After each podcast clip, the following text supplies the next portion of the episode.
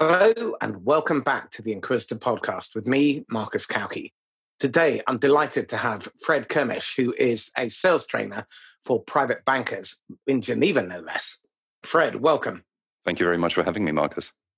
Dave Kurlan recently did a, released a piece of research that said that the Swiss are the best salespeople in the world. Can you defend that position? Yeah, I, th- I, think I think it would depend how you mean uh, what you mean by sales. But in terms of effectiveness, they tend to be incredibly effective. There's a long tradition of hospitality in Switzerland going back to the 19th century, when the the English were going through Switzerland on their European tour. Shelley and Byron stopped off in Geneva, for instance. That's where, where Frankenstein was written. And when you're used to hosting people, you tend to be quite good at learning to, to listen to them, understand their needs, cater to the needs. And fundamentally, it's what salespeople, uh, what so, being a salesperson is about. So they tend to be very effective, not in the Anglo Saxon way, but in terms of results, the Swiss tend to be very good. In all honesty, the results speak for themselves. As long as it's ethical and you're listening to what the customer wants and giving them that, then presumably that's a win, isn't it? Yeah, exactly. It's a lot about actually understanding what the customer wants, uncovering the needs. Quite often, customers don't know what they want, hence the the, the conversation, which uh, to me is part of what sales really is. And as long as the outcome is right for everyone, then that's what we should be getting to. So let's start with that. What do you teach your clients about listening? I teach them that, first of all, they probably usually don't listen enough. They have too many assumptions that are often inaccurate. And I find the assumptions often show up because these are just long held beliefs in the industry that they don't think of challenging. So typically, if I ask a banker what his client wants, he says they want performance and they want price. Mm. And whilst this is not untrue, I challenge the assumption that all they care about is price, because pretty much all mm-hmm. prices mm-hmm. are roughly the same, and that all they really care about is, is performance. And I say that they understand that performance is determined by market performance. So if they are below a certain level, they have to explain why. But then also they create a portfolio which should behave according to certain expectations, given what the market is doing. So as long as the portfolio behaves according to expectations, then the client has got no reason to, to complain, or they're complaining about the market. But there are many other things that the client does care about. And what we see is because it's not easy to measure those, people assume they don't exist.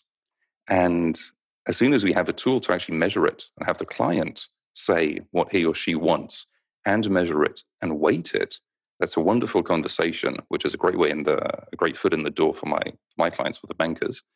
And then the client actually will have a tendency of saying, well, if you deliver X, Y, Z, and I believe you, then I've got no reason not to become your client. And that's one of the wonderful ways to raise assets quickly. And it's a great way to have a conversation, just saying, I'd, I'd like to understand what you really want. Again, this is so critical. You, you see so many organizations and their salespeople fixated on their own misguided assumption as to what the customer wants. If you agree up front what matters to them, it could be things like how well you communicate, how timely and responsive you are. Because so often salespeople have come with a bunch of assumptions. And the price myth is absolutely uh, commonplace across every industry I've worked in. I've worked across 500 different segments of the market, and I've yet to come across one that doesn't say, oh, you know, it's all about price. And it's almost never about price. In a real selling situation, price is a factor. Yes, it's important. It's uh, nice to have. People will pay premium if they trust that you have their best interests at heart, if you look after them, uh, if you've been there in the tough times and you stood by them. And one of the things that flabbergasts me is how often I see managers who are desperate to hit their team number forcing salespeople to go back with a ludicrous offer. I had one client a couple of weeks back whose boss told him to go and offer an 80% discount. And the client went and said, no, the timing's wrong for us. Now they're coming back and they are ready to buy, but now they want the 80% discount. It strikes me as idiocy Why is it that so many people in management don't understand human beings? Well, I think they haven't been trained, first of all, or few of them have actually been trained to management. You know, if somebody asks you to, to pilot an airplane, you'll probably say yes, provided you get training. If somebody asks you to operate on somebody's brain, you'll probably say yes, provided you get training. But many, many managers just get promoted because they were good at what they were doing. They're not given any training. And actually, they're managing the lives of, of multiple people and families. And we assume that people can sort of wing it when we wouldn't accept that with, with being an airplane pilot or being a brain surgeon with management and people skills it's sort of supposed to be something that that we can just figure out that reminds me of um, you might remember blackadder blackadder third one of the episodes where what's his name johnson comes with uh, the, the dictionary and explains to the prince that it's about saying what words mean and the prince says well i know what words mean i speak english you must be a bit of a thicko and we assume people figure things out and if reality shows that they do, then great. But then when reality shows that they don't, that's something different. And I think also part of it is just a lack of other options. We can stick to numbers, we can stick to price. There's a model that we use that is inaccurate, but it's difficult to create a more accurate model. So if we don't know how to do it, then why do it? Let's just do what, whatever we're doing, even though it doesn't work. The evidence is there, but the results aren't. Mark Schaefer said that to me a couple of weeks ago we recently did a survey on management and leadership, and 43% of companies claimed they had a good management training program. Yet only 13% of sales teams worldwide hit their quota. And it turns out, by the looks of things, only 6% of managers are qualified for the role.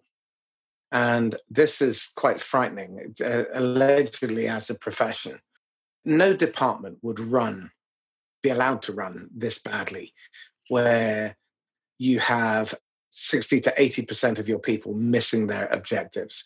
And that's somehow considered you know, part of doing business. One of the other things that I see is this confirmation bias coming in, where salespeople go, uh, enter a sale with a bunch of assumptions, and then they listen for the evidence to prove their assumption. And net result of that is that they still end up driving the ship off course. So, what are you teaching your clients at a management level in order to ensure that their salespeople are actually listening for what's being said, not what they're assuming is being said? I usually argue that the model that's being used, I, mean, I basically talk about the results, and I'll say the results seem to be proving that something isn't working if you're having trouble with one or a few of your bankers who are not delivering the results, are you closed to trying something a bit different and just seeing, and then we'll test if it works. And I explain, I, I use basics of uh, systemic psychology So it's a scientific method. We'll try something, we'll change one variable, and then we assess and we try to understand it. I also offer psychological models that make sense, that are more comprehensive, and when you know when we hear something that actually sounds true with the right arguments we, we're willing to accept it and most people i talk with managers or bankers are not unwilling to use models that work.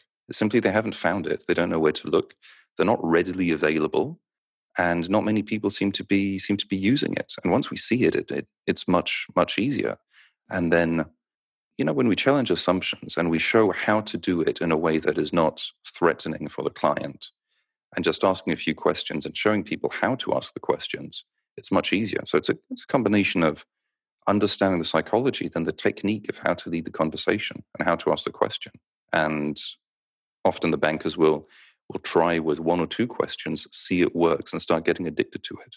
And that's a, that's a great feeling when they when they come. Actually, it happens to me with clients where they say they come back, they got great results with their own clients, and they say, you know what, I've had a great conversation with my with my spouse, better than I've had in years, and uh, I'm actually feeling much happier as a result all all around because um, I had many assumptions that turned out to be wrong, and now I know how to ask about it and not fear the not fear the challenge. So that's interesting. What what are the four most common questions you get asked by your prospects about how they can go about improving their sales? I've got so I've got two types of prospects. most of them will be the, the heads of teams, desk managers, heads of desks, or the CEOs of the, the companies. And the other ones are the bankers themselves. So uh, it's interesting having both of them slightly, slightly different approach here. But one of the, the questions I get asked most by the managers is why is it, like, can you explain to me why this bank or that banker or the team are not managing more assets for the clients? I say, we don't understand. Their compensation is directly related to how much money they, they manage. We know that our bank is good enough because other bankers manage a lot of assets. We know these people have got clients because they managed X hundred million before and they've got some accounts here, but we don't understand why they're not performing better. So we've tried, and, and also if they don't perform, we're going to fire them. So presumably they don't want to be fired. Mm-hmm. So we, they've got they've got the motivation, the incentive, they've got the the punishment, so the reward and punishment, and it's not working. Why is it? So I explained to them why it is. It's simply that they don't know how to do it. It's like shouting at a drowning man that he should start swimming. Possibly is not a very effective solution. And if it works, great. But usually it just it's not really helping. And I take the metaphor and say, you know, if, if the drowning man has got has got a briefcase full of cash and he drowns with it, that's not really helpful to you. So yeah. one of the things might be that the, the bank actually doesn't have doesn't have the client book that he that he says he does. But another thing is that maybe the bank isn't relevant to his clients, or maybe he doesn't know how to how to ask for it. So part of it is assertiveness training, but especially l- learning to learning to, to listen and ask the right questions. That's one of the questions. Why don't they manage more more more assets? Why do they lack motivation? It's not motivation; they just don't know how. On that note, your five biggest competitors are fear, apathy, ignorance, denial, and ego.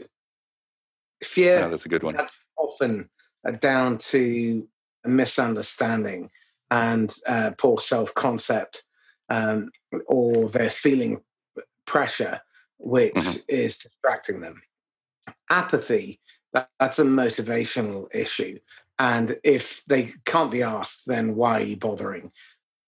You need to find their motivation. So that's probably a problem that started in the recruitment process and should have been picked up then, should have been picked up in the pre onboarding and the onboarding.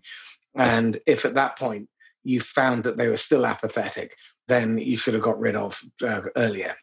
Ignorance is actually the easiest and most forgivable of the five because ignorance means that they just don't know. If you train them how and you tap into that personal motivation, miraculously their performance will improve uh, if they do the behavior. Then denial is often tied to ego uh, because they would rather not admit that it's them or they would rather not admit that they are doing something wrong. And uh, as a result, their ego, and this is the biggest obstacle of all, where someone's ego gets in the way, because what that tends to do is drag them into the drama triangle where they feel like a victim or they rescue. And then they blame the market, the economy, the company, their management, their pricing, and everything else, or the customer, when in fact it's them if something isn't working, look in the mirror. Mm-hmm. So, Fred, um, your second common question. I just want to say about those uh, those five points. That's that's really Great. relevant. With apathy, it's interesting. One of the issues some of my clients have is they work for big bank where the clients are given to them, and they never learned how to hunt. There's the differentiation between hunters and, and farmers, and learning how to hunt can be incredibly different, uh, difficult because of ignorance and fear and all and all of the rest. So I, I noted that down. Mark Weinberg often describes um, people who are in a farming position as zookeepers because all they do is just feed the animals. If they can keep them alive long enough, they'll get paid a commission check. If they don't know how to prospect, especially in tough times, because in good times, business kind of walks through the door anyway. But it's now when we're moving into a downturn, massive downturn, that people will be tested and they'll be found wanting. And this is where you need to invest your time, your energy, your resources in mm. helping people to prospect within their existing accounts in particular and within those uh, ecosystems. So if you're selling to high net worth individuals, look at their network. If you're selling business to business, look at their supply chain, look at the customer's customer, look at alumni, as well as the obvious stuff of organic growth and the ecosystem of subsidiary companies, parent companies, sister companies. Well, another question I get is can I coach this person or that person? Or what do I do with this person? And the answer there is well, first of all, I need to see if the person has actually has a potential. So has a potential book of clients that is existing, that is available. And then if they do, then we can create specific scenarios and we can weigh them by credibility. And if they don't, then we have a bit of an issue. And I've I've seen bankers, fortunately I didn't have to work with, but I've seen bankers who bluff their way through their career. They don't actually have the book of clients. They don't actually have access to the capital that they that they claim, but then they'll hop banks every few years um, and bluff their way into the next one. So, so that you that usually is an issue. Now, if they do have the book of clients, then it's about seeing if the clients have enough potential. That's assessing it, and then how do they talk about it, and just check and validate it. But I'm actually I'm amazed at how many bankers get hired by a smaller bank, and they don't really have a plan as to how to raise assets, and they've deceived themselves into believing that they can bring all of this money with them, but they've underestimated just how strong the loyalty to the previous bank is, or the uh, the, the importance of the brand of the previous bankers. Well, and th- this reminds me of one of my favorite jokes, which is what do you call a conversation between two uh, grown adults where both sides are lying through their teeth? A job interview. I, I think very often salespeople come in and they bluff their way in, but the managers are also doing the same in terms of claiming what they're capable of bringing to the party as well. And so when both of them have fibbed, then you get this uh, meeting of disasters. Then they make wrong hires, and you know a wrong hire is the single highest hidden cost in your business. So if you have not taken into account your poor recruitment record, then you stand to lose a lot of money. It won't appear obviously on the balance sheet, but Phil McGowan did some research using 5,000 studies, and he did a meta study of them. And uh, the conclusion is that it takes 38 months for the company to recover the position after you lose a salesperson. So in enterprise sales, it costs you 35 to 125 times salary if you make a wrong hire. Pay attention at the recruitment stage. And if that's not working, get that right. That's very true. And what you say about the lying is is is true. On the one hand, the, the bank, uh, often the employer does lie, but also the interviewing managers want to be lied to. They want to hear specific things. I, I sometimes talk about interviews, and they will say, "Well, you know, the, the conversation goes something like this." I ask them, "How do you choose the people you hire?" They say, "We take the most convincing people who are the most impressive." Or, did you ever get it wrong? Yes. So, what about somebody who's less impressive but actually can deliver? And they go, "Well, you know, we'd rather have somebody who promises to bring in 300 million than somebody who's hesitant about 80 million because we don't know if 80 million is, you know, it's not very much. We'd rather have 300 million. You go, but you're weighting it as though there's equal credibility. I'd rather have, if I were running a bank, I'd rather have everybody managing 80 million, which is a rather low amount for a private bank in Switzerland, but knowing that they have it, rather than taking risk on 300 million where it could be 300, but it's more likely to be close to zero. So, inviting people for deception is a problem, both in hiring and then in management. And I sometimes actually end up working with, with the bankers where they need to manage their employer's expectation, but the employer wants them to lie to them, wants to be told absolute fibs because they want to have these projections and have an excuse to believe in them. And that's it's difficult to manage. I see a lot of the big swinging dicks uh, culture within banking. And what, what they're looking for are these really heavy hitters. And pretty much everybody else is left to swing, which seems crazy because there's a, a, a lot of potential within those individuals. But they don't spend any time coaching their hit, heavy hitters because what they want to do is leave them alone.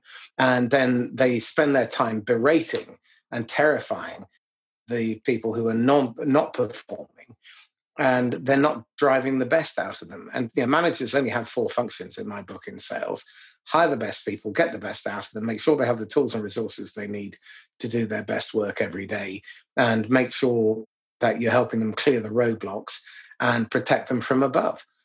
If you do those four things well, miraculously, your team hits quota. If you don't do any of those four things well, then chances are you're going to be in trouble. And the single biggest one is you hire the wrong people. So pay heed to what Fred has just told you. Excellent. What's the third most common question?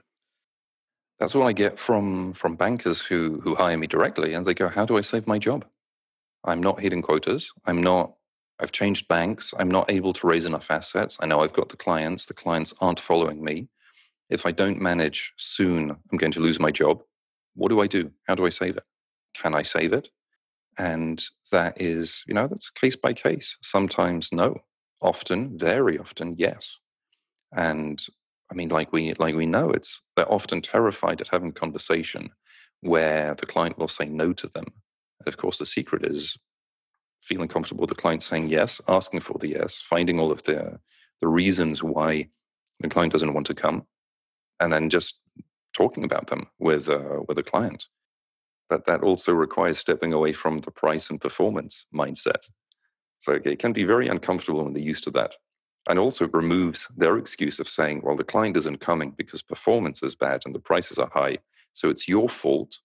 If it is your fault, then you can't blame me. And as I point out to them, you know, you can say that, you're still going to lose your job. So how is that really going to help you? You know, you, you'll feel like it's unfair. Is that a narrative that you really want to, to maintain at the price of your job? And that's back to my point about the ego and then them dragging themselves into the victim or the persecutor position of that drama triangle. You touched on planning in the last point. Why is it that so few salespeople are really very good at planning? Because the best salespeople I know are methodical and systematic, and they're ruthless in their disqualification because they have a plan, they know what good looks like, they know when to walk away, and they know what which opportunities to pursue. But it strikes me that very few salespeople, and I'm sure it's no different in private banking, are any uh, good at this. I think it's because they are um, terrified that reality might show them that they don't have the potential and that they actually have to, to change something. And planning is the antidote to hope. Once you've planned, you don't need to hope. You have a plan, you can talk about it. You can assess things and you can, you know, see what reality looks like. But I see I see a huge hope addiction in banking. And it's one of the, you know, it's partly understandable where if a banker doesn't understand why someone is his client, he can hope it's because he's amazing and he produces all of the all of the alpha, like he's a superstar. Whereas if he has a multivariate analysis, a multi-factor analysis, and starts seeing that it's a combination of different things, then he'll have a much more granular understanding, but that affects the ego. That's a big part. And then also, I see many people who have not learned to have to create multi-factor analysis or, or to weight things. I see it all the time. People saying there are many factors, but they don't weight the different factors. It's not easy to do. Once we learn to do it, it gets quite addictive. But until we've learned to do it, we, we often look for unicausal analysis, such as the client didn't come because performance wasn't good enough. Performance pro- possibly played a role, but I doubt it's exactly 100% of the decision making process. And that's not usually how sales work. So yeah, that's my that's my, my my take on it. Not actually having a model with which to understand it. Can you define what you mean by multi-factor analysis as well? Because that's hmm. probably a new term for many people. Sure. So taking the case of people choosing a bank. So if you're a high net worth individual, you weigh your I'll just do it with banking, but I could do it with cars or computers or anything. So you weigh the different considerations. One of them is price, another one is performance, another one is service, availability, transparency, access to the manager or access to the uh, the CEO, reputation, brand, and it can be a whole bunch of other other elements. Or if somebody buys a car, they don't only look at the the motor, the price, the gas consumption, the color of the car, the reputation, the brand, the leather, the, all of those things, the feeling. They weigh all of this somehow using some kind of formula, and they can probably write it out. It wouldn't be very precise, but it'd be the feel of driving it weighs X percent roughly, and it gives a, a much more accurate model. Just takes a bit more time. It's something actually I came up with because I used to read when I was a teenager. I used to read video game magazines. And in the video game magazines, which are not massively elaborate or unbelievably intellectual, they would say this game will rate the graphics, will rate the, the music, will rate the playability and the fun, and give an overall rating. And they'd explain the overall rating is not the average of all of the other ratings, is we've weighed it as being overall fun. And we don't know exactly how we do it, but this is our rating, so that's that. So if they can do it in video game magazines, I'm assuming that it can be used in other industries. When we use it, it works really well and is a great basis for conversation with clients. And we need to remember people buy for their reasons, not your reasons. Too often, the salesperson goes in with the assumption that because they've got some whiz bang carbunculator and it's got uh, all these features, that these will be the reasons why the prospect will buy. It's it's never the reason that they bring you, and it's almost never what you assume. And you you refer to the hopium. I think what we also uh, see is that salespeople get paralyzed because they get stuck in a rut. And my favorite definition of a rut is a coffin with both ends kicked out. And what they're not doing is looking over the sides to see how they can get out of it. So they keep doing the same thing. And very often, what they'll do as well is they'll look at what the more successful people do, and they will make assumptions about what they're actually doing. Or the boss will say, just look at how I do it. And they're not the boss, so they can't carry it off. And th- this, again, is a major problem that I see in sales that managers don't coach. What they do is they tell, they turn coaching into a telling session and they do ride along sessions and they take over the purpose of a ride along where you're going along with the salesperson is to coach them to get better. And that means you ask them questions, you have them analyze what's gone on and what worked and what didn't work. What do we do more of? What do we do less of? What do we stop doing? What do we start doing? And you let them fail, but you don't let the business fail.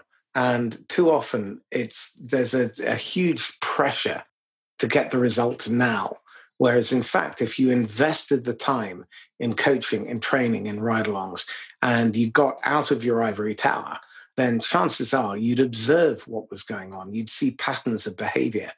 Then you could see things that you could suggest through your questioning that they could look at and do differently and help them come to that conclusion. So, Fred, what's your fourth most common question? Oh, the fourth one is uh, where do I start? Okay. So, I want to do it, what's the first thing I do? And that's, you know, usually it comes across when people are have ignorance of where to start and don't have a method. They realize that things aren't working, but they don't know why. So that's it's it's always interesting when we're able to to start a process and gradually see people's eyes open up and go, okay, I understand things better. Part of it is explaining some of the psychology. I'll take the questions. One of the questions is, you know, why do my clients buy in ways that I don't understand and sometimes that don't seem rational to them. So we talk about the model of rationality in psychology. I use uh, also a metaphor from that I borrowed from positive psychology about how the unconsciousness determines how we think, how we feel. It happened with one of my clients that his client was not happy with performance. And so he explained why the performance was the way it was and was surprised that the client still felt upset. But with this model, he was able to understand that, of course, when you when you're dealing with someone who is angry and you're not addressing the anger, but you're pretending it isn't there, and especially you're saying it's not justified to be angry, the person will just disagree with you and think you're an idiot. Whereas if you address it, especially if you address it absolutely heads on, then you're able to diffuse the anger. It's really important, and I'm so pleased that you raised this. If you do not confront the elephant in the room, then chances are it will come to crush you later. Um, and uh, there, there um, I think it was Stephen Covey said it in one of his books: "A man convinced against his will is of the same opinion still." Mm-hmm. If you try to convince people, then chances are you're going to be pushing rope uphill. It's it's just not going to work. People need to feel felt. They need to be heard. They need to feel understood, and that's a salesperson's number one job. If yep. you cannot listen well, and I, I have never listened my way out of a sale. I've talked my way out of plenty. I've probably interrogated people out of them because I've been too harsh or too rapid fire with my questions. But I've never listened my way out of a sale. And it's your job to pay close attention. You, by listening, people feel validated. And by letting them vent and have their say and appreciate and acknowledge that they are angry and you meet them where they are, then you have a chance to actually sell through and past that. If you don't, and you just simply come with your assumptions and you justify and you defend, that's never going to work. All that will do will create simmering resentment. That's that's very true. I actually, when it comes to this, I, I combine ideas from Jonathan Haidt, the psychologist, uh, and his yeah. book, Positive, uh, a book, a book on positive psychology. I, the, the, name slips me, of course, as we're as we're live. But yeah, the happiness hypothesis. So I combine that with Chris Voss. So Jonathan Haidt talks about the subconscious mind being like an elephant, and the conscious mind being like a rider. And the rider is arrogant and believes he guides the elephant and reads the elephant. And so I, you know, my, my bankers often look at me with a surprised look when I talk about this. But I say, okay, let's imagine it's true. How is your client's elephant feeling? Say they're angry, okay? And when you tell them they shouldn't be angry, do you think it makes them more angry or less angry? So, well, more angry. So why are you doing it? What is your goal? If you know the outcome is to make an angry elephant even more angry, at least explain to me why you're surprised that the elephant is getting more angry, whilst this is the explanation that you're the outcome that you expect. Of course, with this transaction analysis explains why people do that, being a child. And then with Chris Voss, who's a former FBI negotiator, his method is tactical empathy. So instead of trying to avoid the anger, exaggerate it. You must be furious. You must be so disappointed with what we've done. I can imagine this is the end of our, uh, of our relationship. And of course, the client backs down and goes, Well, it's not that bad. Really? If I were you, I would do X and uh, it, it works beautifully. It's wonderful. It's a lot of fun to do, and it works beautifully. Absolutely. We, we, we teach the same thing. It's called pendulum theory. And yes. the rule is you always stay behind the prospect on the pendulum. So you're always more negative. And it really does work. I mean, typically you can go from no to yes and from hostility to a yes within three to eight questions. And it's really not that difficult to do, but it does take practice and you need to be fully committed to it. Because yeah. if you're a bit half baked about it, then they will pick up on that. Exactly. And what you're doing is you're having them convince themselves because by going more negative than them, Newton's third law of motion applies. For every mm-hmm. action, there's an equal and opposite reaction. Mm-hmm. So if I try and justify and defend, I'm going to find resistance, so they'll push against me. If, on the other hand, I keep falling back, falling back, falling back, they will push towards me. And the beauty of that is that they do all the heavy lifting. I think Karl von Clausewitz uh, got it uh, pretty right when he was uh, recruiting Prussian officers. He would always recruit them for laziness and high intelligence. Yes, minimum loss of life and minimum effort. Yeah. right. What are the three questions people should ask you, but they don't? One of them is to what extent we should be working with a team culture. They usually view it as being an individual issue. So one bank isn't working out, or multiple bankers aren't working out. And they can be really reluctant to view their functioning as a system. So it depends with the people. Usually, I try, I try, to bring it up, but some people are very reluctant. So I have to see how I how I do it. But saying it's it's a system. The system is working for you somehow. Are you really willing to change the system, or is it more comfortable for you to have bankers who underperform? Because that's part of a, a life narrative that you have, where your failures are because of other people, and therefore you can blame them. So if we were able to work more on the team culture, we'd get better results. Some people are open to it, and others are, are very reluctant. So they don't want to change, but expect other people to change. And then when other people change, they have to change results and they can be reluctant to doing that. So what, why is that though? Because it, it, I mean, wherever you look, culture will determine how people act and behave. And if there's a repeated pattern, it's often a very clear clue that there is something amiss with the culture. Why is it that they're so reluctant to admit that? My take on it is that it would mean taking some responsibility, and people tend to think in binary. You know, whose fault is it? Is it this person's fault or that person's fault? And I usually recommend that they they think in a more granular fashion, either between zero and ten or in percentages, and thinking, you know, is is the person's problem really zero percent your fault? Means you have zero percent responsibility in it. You hide the person, you interact with the person. How do you set the goals? That's actually another question that should be that we should be talking about more. I see very often goals being set top down and being, and this is part of the interview process, is saying, we won't hire you unless you promise you can bring in 100 million. And then the person says, okay, I promise, because otherwise I've just disqualified myself. And then they walk away and go, well, I don't know how I'm going to do that, but sure, I mean, it's part of the game. The way they set goals has an impact. And they like setting goals from top down as opposed to asking people to come with bottom up goals.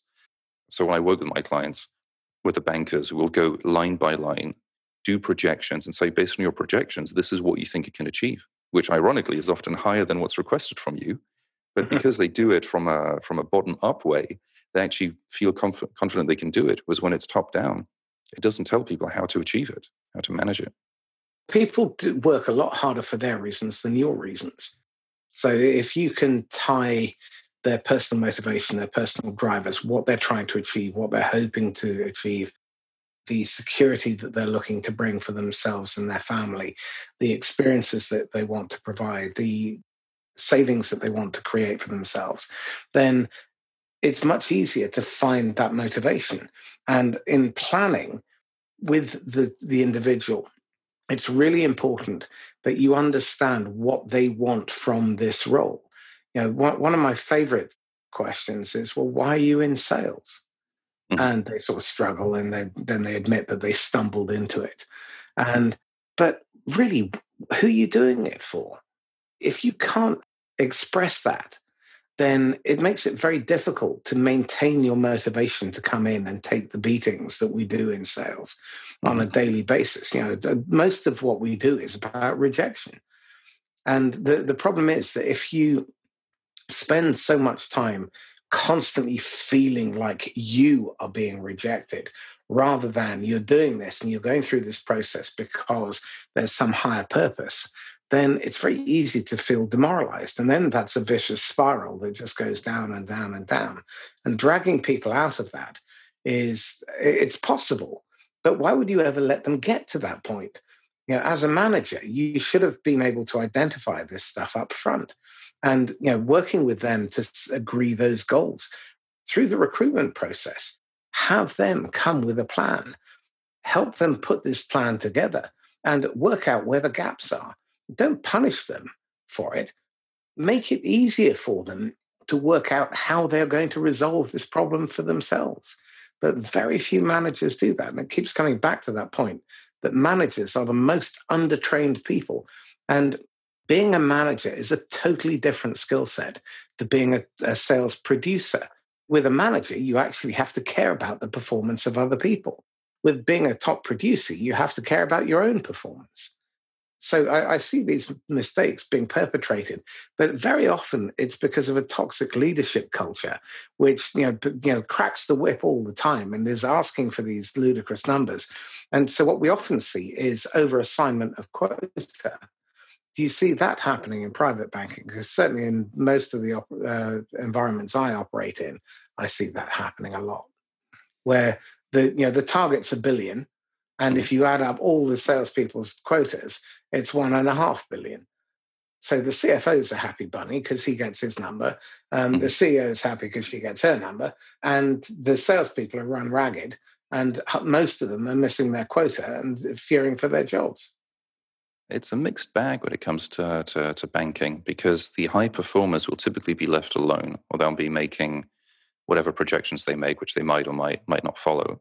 The other ones will be the ones who are below break even will be pushed to increase until break even, but it's um, it's not very structured in the way I've in the way I've seen it. In asset management, I saw it being a bit different, where a quota will be pulled out of um, will be a goal will be pulled out of a hat, and people will be told either you make it or you or you leave.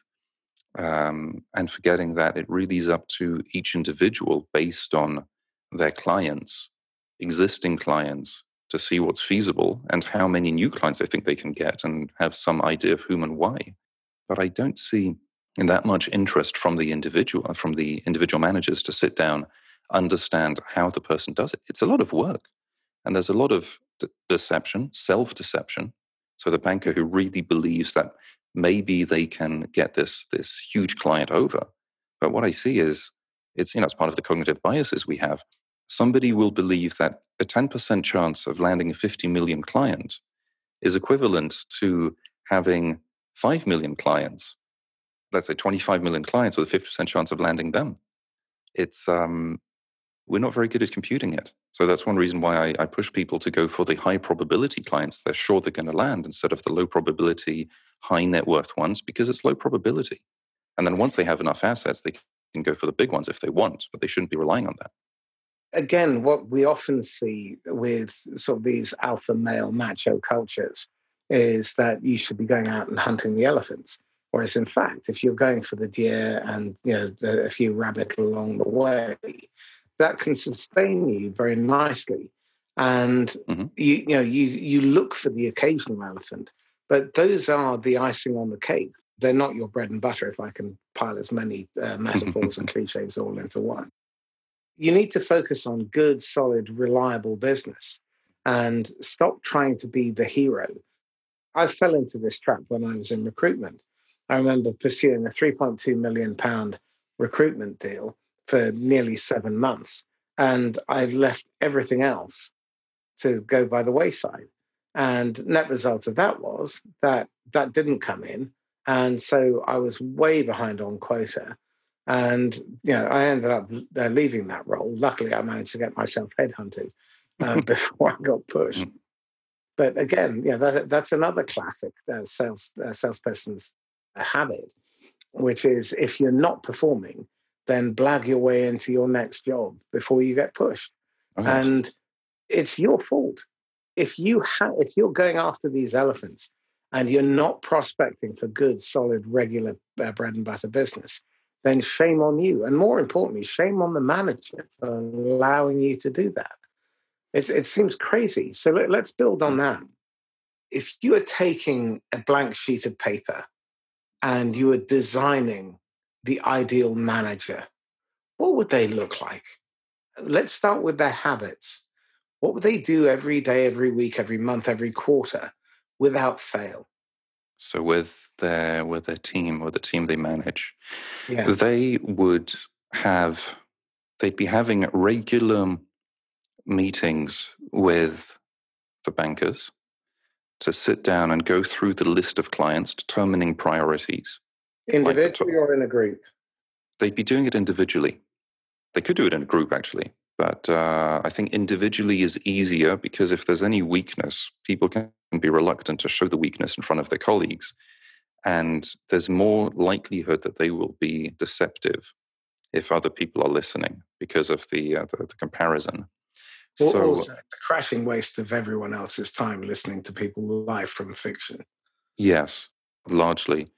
Whereas getting feedback and updates together could be interesting so they can brainstorm about situations where somebody goes, I'm stuck with this client. This is what happened at the meeting. I don't know what the next step is. And there the brainstorming could be really interesting. Yeah. Actually, I do this when I do when I do group coaching. It's very interesting to do that. So they'd sit down, they'd go line by line, they'd have the person explain more about the psychology of the client so they get a feeling of who the client really is, the motivations. Mm-hmm. And based on that, and they'd also challenge it, saying, you come up with your top three or top five priority list. Explain to me why these and why not the other ones. So basically challenge every single assumption, then have some kind of plan over the next weeks or months about what do you think the touch points are? What are you expecting from the touch point? how will we know that the meeting is a success? Uh, using, I got this from Yes Minister, so just showing that my 1980s BBC TV watching was, was very, very effective and a good investment. They'll say, what are the success and failure criteria? For anything, how will we know it's a success? How will, know, how will we know it's a failure? So, how can we assess it? And that helps us avoid somebody walking out of a meeting saying, I think it was a good meeting because the person liked me.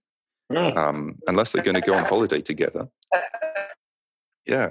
Unless they're going to go on holiday together, we don't, that's not what's relevant. Yeah, then, then they'd be challenging. Like you say, a lot of this is a matter of practice. So anytime they'd be identifying old mindset problems coming up, they'd be putting, a, putting the finger on it.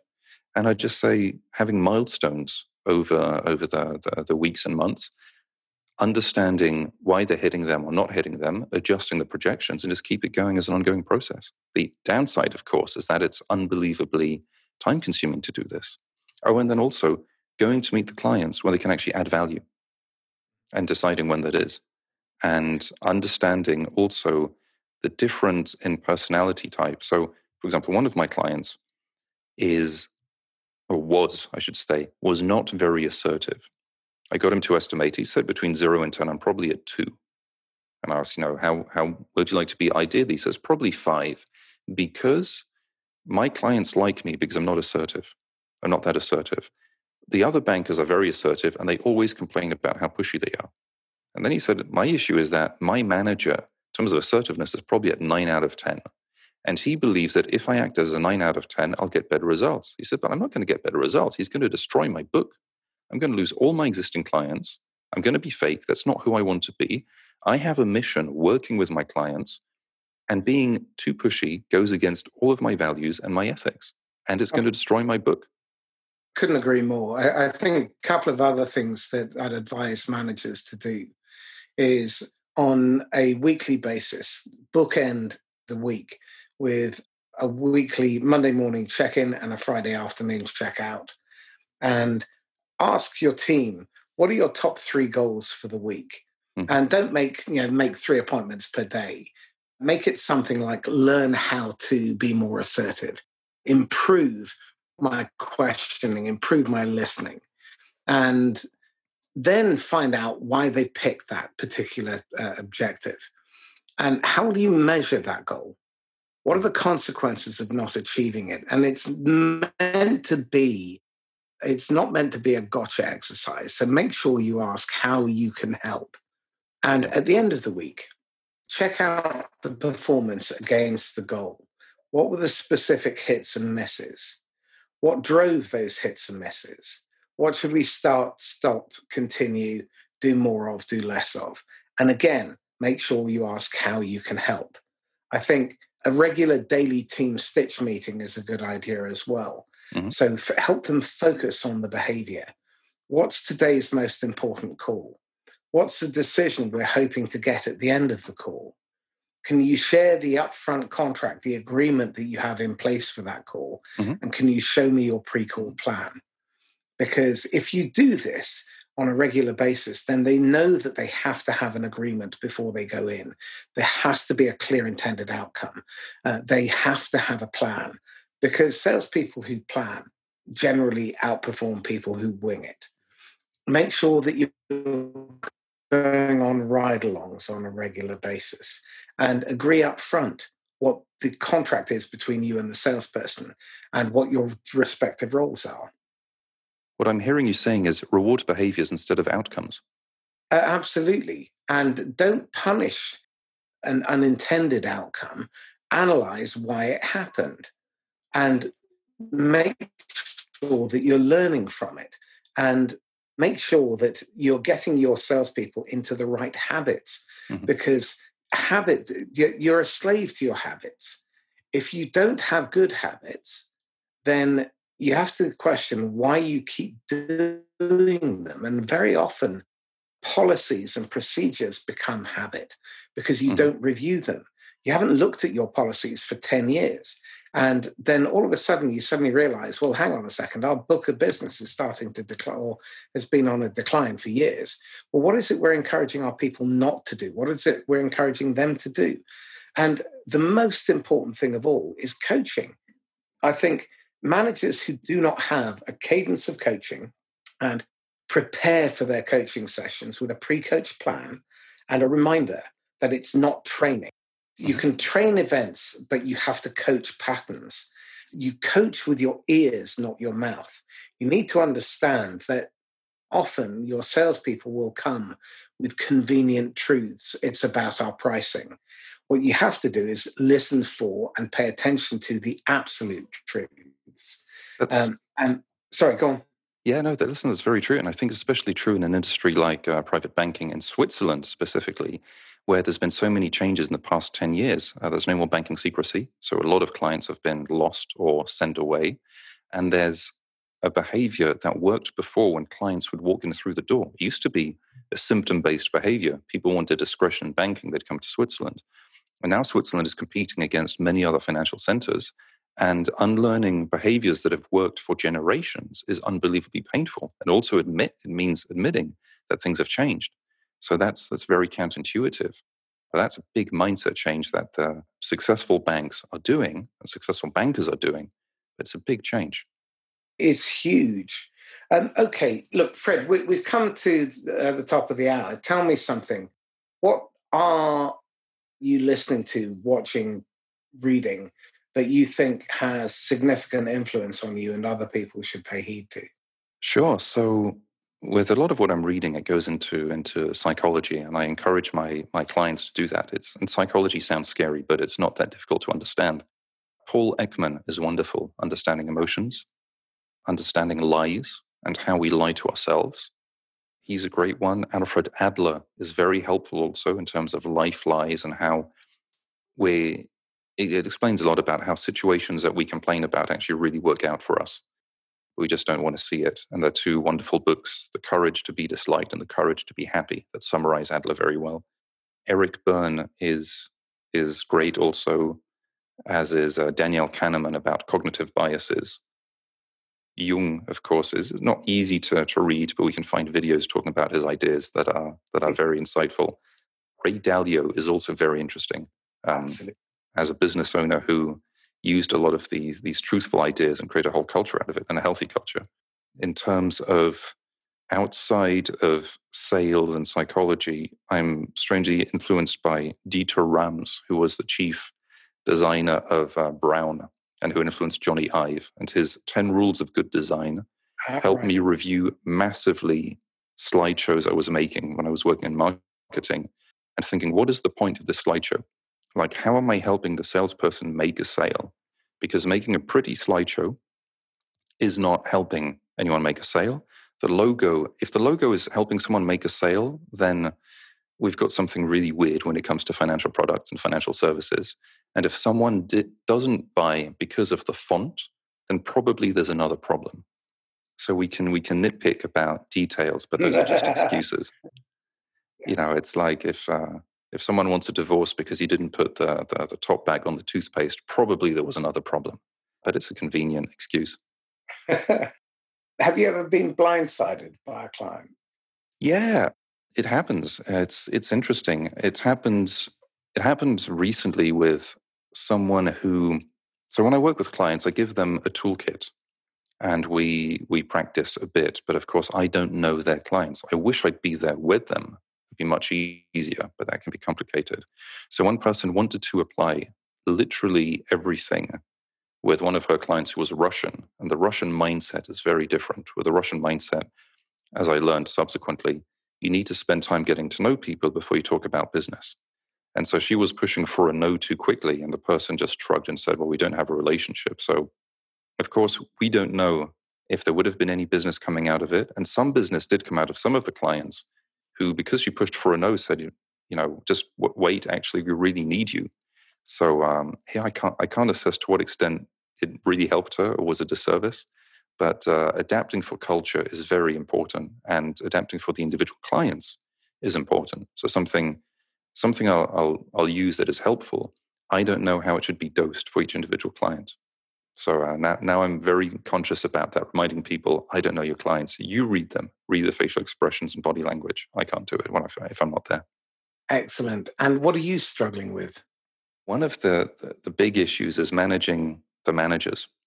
I really get it. I really get that when you're when you're CEO, when you're um, a head of a desk, that you want things to be a certain way. But I'm finding that I'm sometimes having to to work with bankers, help them increase their assets, be somewhat deceitful with their own managers to avoid the manager coming in and sabotaging all of the good uh, efforts. Sometimes lying to the manager, saying that they can, and usually I don't condone lying, but saying that they can they can hit the targets, knowing that they're going to fall short of a few percent, but knowing that they won't get fired because they still did well. So they have to make a promise they're not going to keep and still focus on doing the work they can be doing, which is uh, which is it's it, it's a shame. It'd be much easier just to have an open conversation, have the manager support them openly. That's when the managers are reluctant to getting coached and the managers are reluctant to changing their own ways. So that's that's the way things are. Interesting. And if you had a golden ticket and you could whisper in the idiot Fred's ear, age 23, what advice would you give him? I think the, the, the biggest advice would be um, trust yourself more.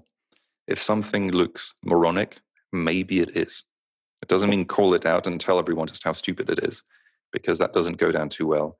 But learn that people are not necessarily telling the truth, that sometimes they believe the lies, that sometimes they have really bad habits. So basically, it's learn, learn more about psychology and why people why people lie to themselves and why those systems um, are the way they are. But don't delegate responsibility for deciding what makes sense, what doesn't, to other people, because most of the time they don't know. They don't know better. They're doing their best. So yeah, be trust yourself more. Be more critical and trust yourself more, and sometimes learn to shut your mouth a bit more. Good advice. Excellent. so, Fred, how can people get hold of you? They can contact me on LinkedIn. They can go to my website, which is frederickkermisch.com, or, or write to me uh, either Frederick at Frederick Kermisch or info at Frederick Kermisch. Frederick is C K and Kermisch S C H at the end. So, yeah, Frederick Kermisch, LinkedIn, email. Very happy to hear from people if they've got questions. Wonderful. Fred, thank you so much for being my guest today. It's been very insightful. Thank you so much for having me. Time flew by. It was uh, really enjoyed this. Excellent. So this is Marcus Cauchi signing off from the Inquisitor podcast once again. If you've enjoyed this conversation, then email me at marcuscauchi at me.com or mcauchi at sandler.com. And if you think you'd be a good guest or you know someone who would be an interesting guest who has something to say about psychology, about marketing, about management, about sales, then please drop me a line and connect us. In the meantime, stay safe. Happy selling. Bye bye.